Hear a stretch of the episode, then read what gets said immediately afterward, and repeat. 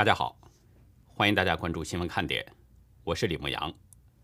今天是美东时间八月六号，星期五；亚洲时间是八月七号，星期六。山东退役军人事务厅前副厅长于宗岩被当局指控受贿罪，受贿金额高达五千二百零八万余元，六号被判刑十四年半。在二零一一年到二零一八年间。于松岩担任德州市公安局长的时候，对当地的法轮功学员实施了各种迫害。攀岩项目五号在东京青海城市运动公园决出男子全能冠军，十八岁的西班牙小将阿尔贝托·洛佩兹夺得了奥运历史上的第一枚攀岩金牌。本届奥运会第一次引入了运动攀岩项目。阿富汗总统发言人兼政府媒体中心主任达瓦汉·梅纳帕尔。六号在首都喀布尔的一座清真寺遭到了伊斯兰激进恐怖组织塔利班的枪杀。国防部长穆罕默迪官邸三号也曾遭到塔利班的攻击。路透社六号报道，澳大利亚外交部长佩恩在昨天晚上的澳中商会会议上表示，澳大利亚不会为了重启双边会谈而接受中共要澳方改变政策的要求。六号晚八点半左右。在东京世田谷区成城学园前车站附近的电车内发生砍人事件，有男子持刀砍伤了九名乘客，其中一名年轻女性身中数刀，伤势严重。截止到美东时间八月六号下午一点，全球新增确诊中共病毒人数是七十一万一千一百八十三人，总确诊人数达到了两亿零一百六十四万六千八百六十八人。单日死亡是一万零四百四十五人，累计死亡总数是四百二十七万九千四百八十五人。下面进入今天的话题，咱们今天要谈三部分内容。首先是大陆疫情情况，扬州已经几乎变成了死城了，武汉疯狂封锁了一百零四个社区，郑州市宣布全面封城。这些现象在反映着中共的疫情隐瞒是相当严重。另外有网友爆料，虽然河北省没有通报疫情，但是保定市已经隔离了一千六百八十人。美中对立仍然在升温，胜利号没有撤出中共划设的那个军演水域，而且美军又派来了增援力量。更重要的是，美国空军进行了史无前例的一项训练，直接为可能发生军事冲突做应急准备。咱们还是先说说中国大陆的疫情。从昨天一天的通报数字来看，中国大陆的疫情正在急剧升温。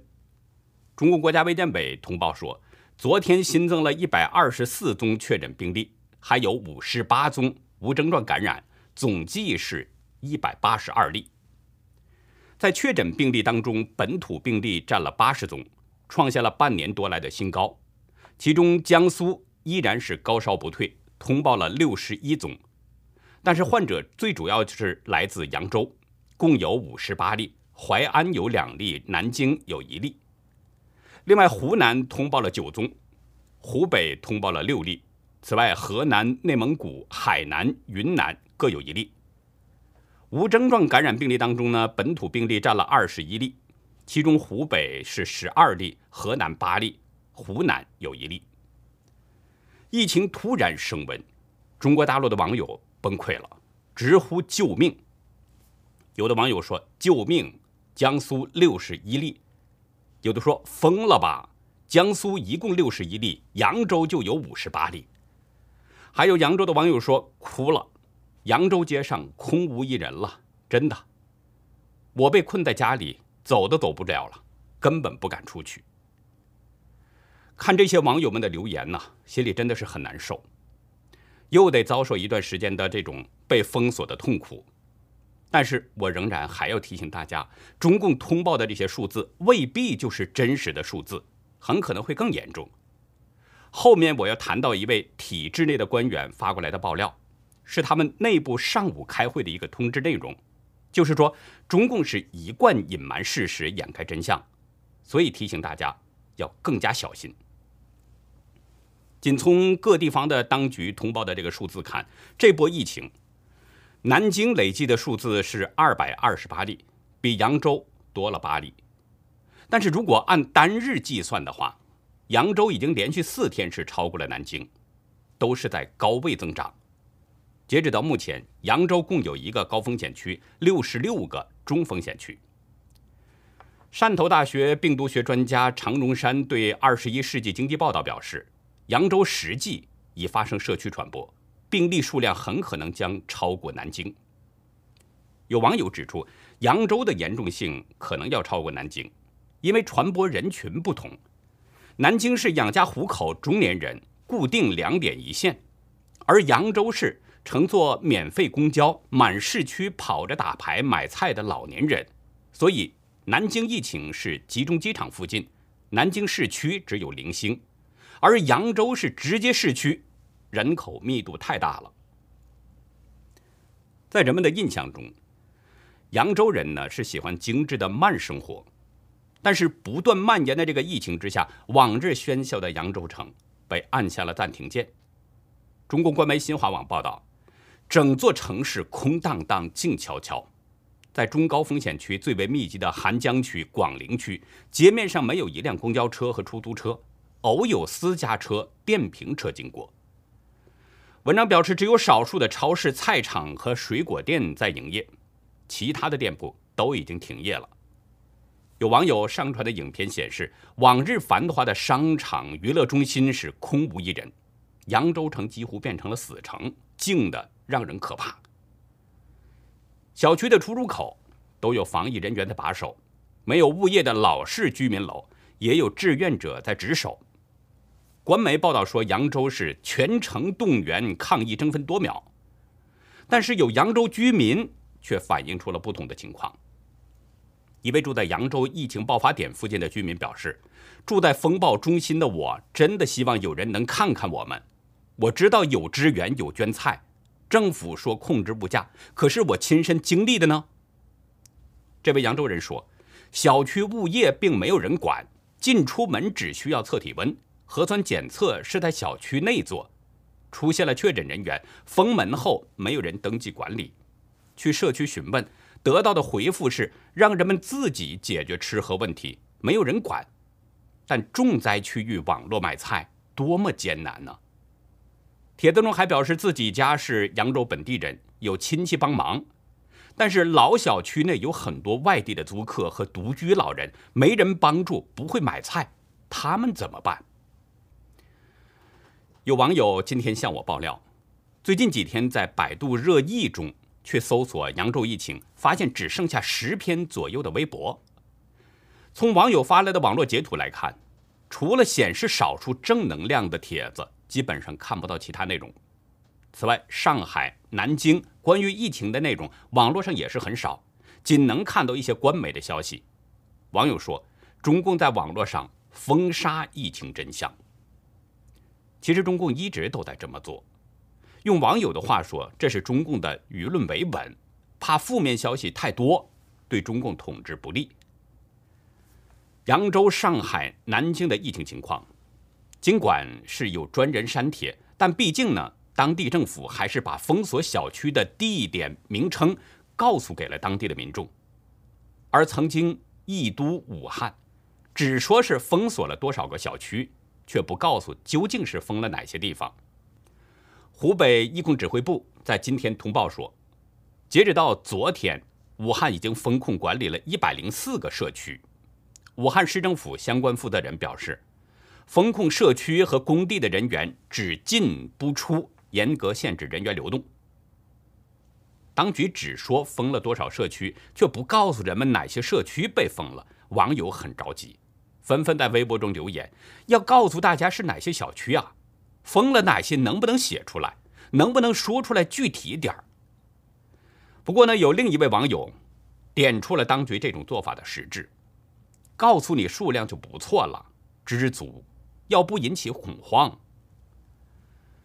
武汉的疫情情况，尽管当局不通报被封控社区的地点，但是狂封了一百零四个社区，就这一点也足以证明疫情是在快速的恶化，以至于一贯为党唱赞歌的民族主义小报《环球时报》也在报道武汉的封锁措施。一位武汉居民罗宁，他表示，现在最好不要四处走动，外面很危险。而当局为了让人们留在家中，有的大门被焊死了。他说：“看着空旷寂静的街区，想起了疫情爆发的最初几天。”另一位叫陈静媛的女士表示：“经历过病毒折磨的武汉人正在开始准备食物、消毒剂和口罩等相关物资。武汉人正在为最坏的情况做准备。”与武汉人相比，郑州人现在是旧伤未去，又添新伤。七二零大洪水。夺走了许多人的生命，许多人至今仍然是失联，这个伤痛还没有平复。现在疫情又来了，而且看郑州当局的动作，可能郑州疫情已经是非常严重了。今天下午，郑州市发布了第十八号命令，全市居民小区和村实施闭环管理，暂停所有的客运班线。什么是闭环管理呢？就是说呢，要求全市的居民红码和中高风险区的居民足不出户，黄码和封控区内的居民要足不出院，每天每户限一人持出入登记证外出采购必需品，绿码的居民非必要不出市。这个命令中要求，与民生相关的商超、便利店、农贸市场和医疗机构实行扫码测温。实施预约错峰限流，非生活必需场所一律暂停。尽管当局在微博中辟谣说闭环管理不等于封城，但是从当局采取的这些措施来看，实际上就是在宣告全市封城。郑州的这波疫情，当局说是郑州第六医院感染引发的群聚感染，因此呢，从七月五号以后。所有去过这家医院的人员都列为是高风险人群。为此，中共副总理孙春兰前天还去了这家医院实地调研。中共官媒新华社在今天报道说，孙春兰要求呢要刻不容缓，从严落实防控疫情的各项举措，全员核酸检测，备足隔离房间，封控中高风险小区，对医院内部感染实行零容忍。孙春兰还对全国的疫情情况提出要求，说要从严从紧落实外防输入、内防反弹的各项举措，要紧急动员、紧急行动，尽快控制疫情。孙春兰的讲话中反复出现“刻不容缓”“紧急动员”“紧急行动”这样的词汇，其实就是在折射着中国大陆的疫情很可能已经是相当严重了。只不过呢，就是中共各级政府。很可能都在隐瞒着疫情真相，外界很难了解到实情。今天凌晨三点，也就是当地时间今天下午的三点，我收到了一位网友的爆料，是两张手机截屏。这位网友呢，是一位体制内的官员，手机截屏的内容就是六号上午会议通知的内容，也就是说，这位网友爆料的内容就是两三个小时之前的开会内容。但是我不能展示这两张图片，网友特别要求不能展示，只能由我来介绍其中的内容。网友呢以前啊有被领导说过的经历，所以特别要求我务必保密，也因此我连邮箱的截图也放弃了。手机截屏当中的内容有很多，提纲挈领大概有二十二点，我呢是挑选其中重要的部分分享给大家。其中表示说，此次疫情必须引起注意，莲池、敬秀、高开、满城主要领导做汇报。我在网上查了一下莲池、敬秀、高开和满城这四个地方，发现啊，与河北省保定市的四个区完全相同，所以我估计这个会议呢，可能就是在保定市的某一个相关部门开的。通知中显示。昨晚全市隔离一千六百八十人，这一点后边特别注明了一两个字：保密。也就是说，一千六百八十人被隔离，绝大多数人是不知道的。通知中提到，满城税务局的某某去张家界旅游，与北京确诊者曾有密切接触，而满城区的防疫懈怠，没有实施隔离，还特别指出满城人故意隐瞒行程。涉嫌违法，纪委已经介入。此外，就是一些当局对防控疫情提出的要求和具体安排，比如什么各单位每周必须做一次全员核酸检测，要求尽快接种疫苗，每天专人在门口查温扫码等等。为了验证这份爆料内容的可靠性呢，我是仔细的查了一下网络，看到中新网转载了一篇《新京报》的消息，保定的一名干部王某林。被通报为是密切接触者之后，仍然隐瞒行程，被保定市纪委立案调查。报道中表示，王某林曾与北京那位确诊者在张家界同乘一辆缆车，但是他返回满城区之后隐瞒了行程，曾到满城区东村参加葬礼聚餐，第二天又前往惠友超市购物，八月二号又到满城区汉庭苑饭店去吃饭。报道中还表示，保定市税务局党委书记韩江明在短信中告诉《新京报》，王某林的情况正在调查中。通过《新京报》的这个消息，已经佐证了网友爆料的真实性。那么也就是说，保定市在五号的晚上的确是已经封锁了一千六百八十人，这些人全部隔离了。但是呢，我在查证当中啊，还看到了长城网。援引河北省卫健委网站的一个数据，表示呢说，截止到八月五号二十四时，河北省现有确诊病例零例，尚在医学观察无症状感染者零例。对保定市有确诊患者的密切接触者，河北卫健委是只字没提，更没有提到保定有一千六百八十人隔离这个事儿。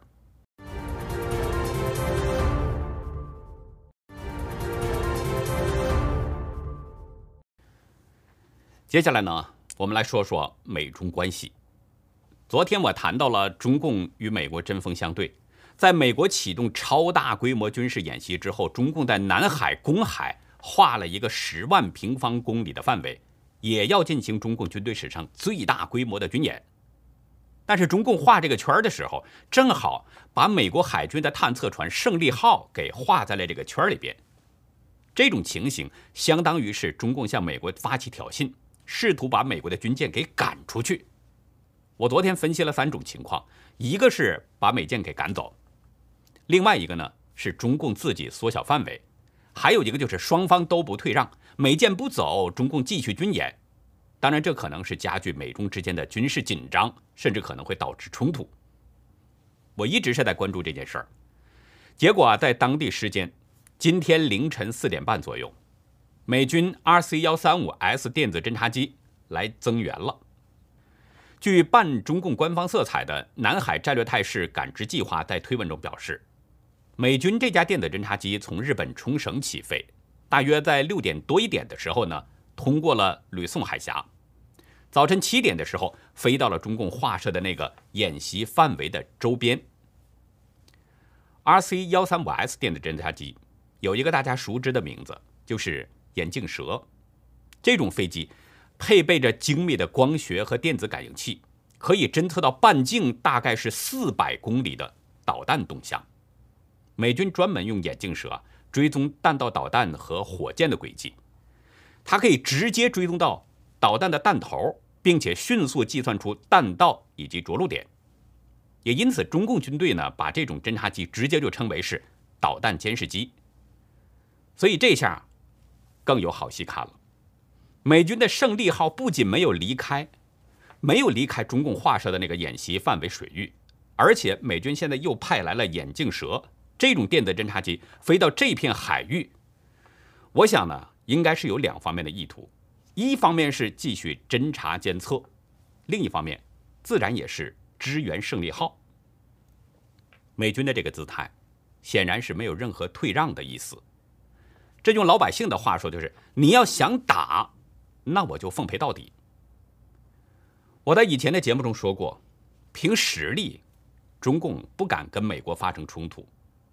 可是大家也都看到了，中共在自我加速往地狱里边冲，所以也不能排除不知天高地厚的中共自寻死路。对这一点，美军可能有着明确的认识。昨天就在我们关注胜利号的这个动向的时候啊。美国空军第一次在民用公路上部署了现代战机。整个一上午，在密西根州的 M 三二高速公路上，有四架 A 十攻击机，还有两架猎狼犬运输机不断的起飞降落。《每日邮报》表示，美国空军在民用公路部署现代战机，是在测试潜在新冷战的准备情况。为可能与中共发生冲突做准备，说的非常直接。美国五角大楼表示，这次演习是北方打击演习的一个组成部分，也是最大的年度储备演习。美国交通部呢分享了这些现代战机在公路上着陆和滑行的镜头。负责指挥训练的詹姆斯·罗西这位上校表示，美国空军飞机故意降落在美国民用公路。这是历史上的第一次，目的是训练作战人员适应各种环境，以使美国在今天和明天都能够竞争、威慑和获胜。据美国媒体驱动器报道，高速公路演习也是空军新的敏捷作战理论的一部分，目的是确保即使在空军基地等设施被摧毁的情况下，也能维持作战能力，因为一旦爆发战争，机场这些地点。很可能就是第一批被攻击的目标之一。第三五四战斗机中队飞行员约翰·雷纳驾驶着一架 A 十战斗机，成功降落在了高速公路上。他表示，A 十可以降落在更多的地方来获取燃料、武器和其他军备，这样我们就可以随时随地的行动，摆脱对手瞄准的机场。同时可以近距离的空中支援地面部队，摧毁坦克和其他装甲车辆等。我们知道兵家常说一句话：“养兵千日，用兵一时。”美军这个时候加紧训练，并且进行这种史无前例的训练，这就体现出了美军具有极强的危机意识，当然也折射出了美中关系的这种紧张程度。所以美军已经在做最坏的准备了。接下来呢，再简单说一件事儿，《华尔街日报》啊，今天独家报道，中共对食品外卖巨头美团将要处以大约十亿美元的罚款。知情人透露，中共相关部门认为，美团涉嫌滥用市场支配地位，损害商家和竞争对手的利益。这项处罚将在未来几周之内宣布。同时呢，中共还将要求美团整顿业务，结束。二选一的做法。知情人还介绍，中共对美团的垄断行为调查从四月份就开始了，但是美团和中共国家市场监管总局都没有立即回应《华尔街日报》的置评请求。如果中共对美团进行处罚的话，那么美团将是被中共以反垄断为名进行处罚的第三家互联网企业。中国问题专家梅飞虎。前不久对德国之声表示，中共接连收拾这些大科技公司，反垄断只是一个冠冕堂皇的借口，实际上是有三重目的。这位德国波恩大学全球科技政策教授认为，一方面中共是想明确要求企业必须服从党的目标，另一方面是中共国库空虚，需要割一茬肥壮硕大的韭菜，也就是杀猪。第三方面。也关乎企业领导人本身，因为这些人在中国往往受到追捧。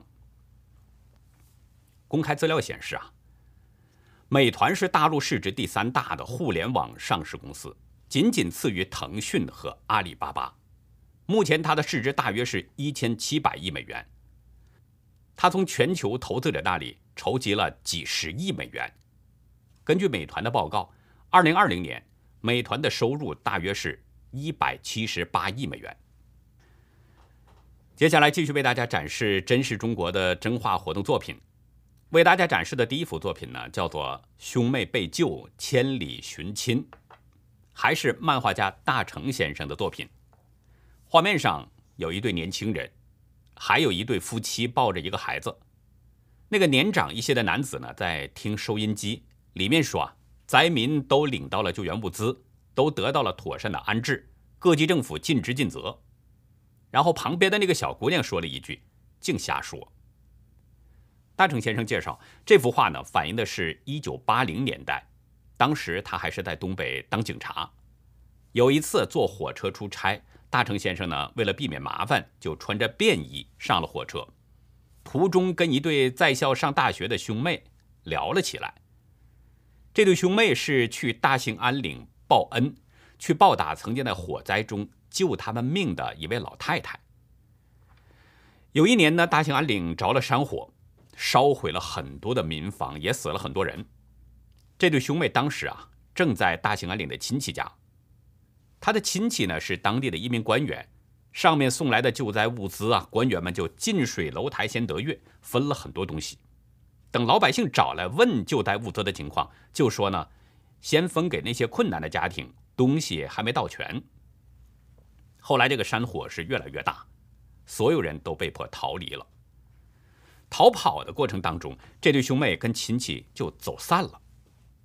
在一块烧过的这个地边，他们呢就和一些人呐在空地上坐了下来，有人带了个小收音机。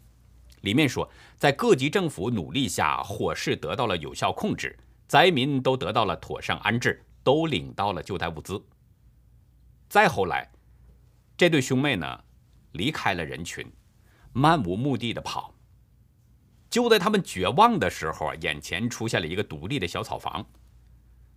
小草房中的老太太，给他们煮了几个鸡蛋，喝了一些水，算是把他们救了。其实啊。像那个小收音机里面所说的情况，在中共统治下几乎遍地都是。只要哪儿出现了灾情，那么这种情况就一定会看到。展示的第二幅画作呢，叫做《伟大剁手》。画面上有一个穿灰色中山装的人，高高的举着一把刀，正要剁向案板上的那只手。确切的说，那不是手，是绿绿的韭菜。网友在文字中表示：“伟大剁手总喜欢聚集所有豪赌一把，结果是逢赌必输，结果剁手变成剁手，剁的是老百姓，剁的是韭菜们的手。”网友说：“现在被中共搞出一大堆问题，整个中国都被毁了，不但经济崩塌、官场混乱，连老百姓也被变得思想变异，甚至道德沦丧。”网友写道。中共这部已经报废的机器，犯下了无数的罪。伟大剁手也知道横竖都是死，已经是死路一条，但现在仍然死死绑架着中国人民，要放手一搏，垂死挣扎。感谢两位朋友能够创作出这么有深意的作品，揭露了中共的邪恶，也扒开了中共的一层画皮。我是希望呢，大家，有更多的人来参与我们这个活动。参与的人越多越好，因为每个人都有自己不同的认识，每个人都有自己不同的思考。大家用画笔呢，可以揭露出事实，可以讲述真相，这既是在救人，也是在记录历史，所以非常有意义，也是我希望大家都来参与的一个最美好的愿望。大家的作品呢，可以寄送到我们的爆料邮箱：xwkd 二零一七 @gmail 点 com。我会在节目当中进行逐一的展示，然后也会上传到优乐客网站。大家如果呢想看以前的作品的话，也可以到优乐客网站去观赏。我们所有以前展示过的作品都已经上传到了网站，大家可以去那里为您喜欢的作品点赞。另外，大家在投稿的时候，请您介绍一下画作的内容，因为我发现呢，有一些作品呢画的非常好，只不过其中一些使用的创作元素。我们不能准确的把握您的用意，所以呢，需要大家做一些说明，这样可以帮助我们更好的去理解您作品所表达的意思。还有就是，如果您的作品呢是在别人作品之上进行了二次创作，那么请您一并说一下这个原作出处，这样既是对原作者表达一份尊重，也可以避免我们侵犯版权的这问题出现。中国弃婴领养的这个数据表明。从一九九二年中共允许海外领养，从这儿来计算，共有大约是十二万中国弃婴被美国人领养，加拿大仅次于美国，排在第二位。为什么中国有这么多的弃婴呢？这个现象背后，原来是有一条巨大的利益链，许多的中国婴儿成了中共出口创汇的商品，在今天的红潮看点，就跟大家聊聊弃婴现象的背后，看中共的敲骨吸髓。欢迎大家到优乐客会员去了解更多。我们会员网站网址是 http: 冒号双斜线牧羊兽点 com，还有一个是 http: 冒号双斜线 youlucky 点 biz。那好，以上就是今天节目的内容了。如果您喜欢新闻看点呢，请别忘记点赞、订阅，同时呢，也尽可能的帮我们把这个频道给转发出去，让更多有缘人能够看到我们、听到我们、接触到我们。好的，感谢您的收看，再会。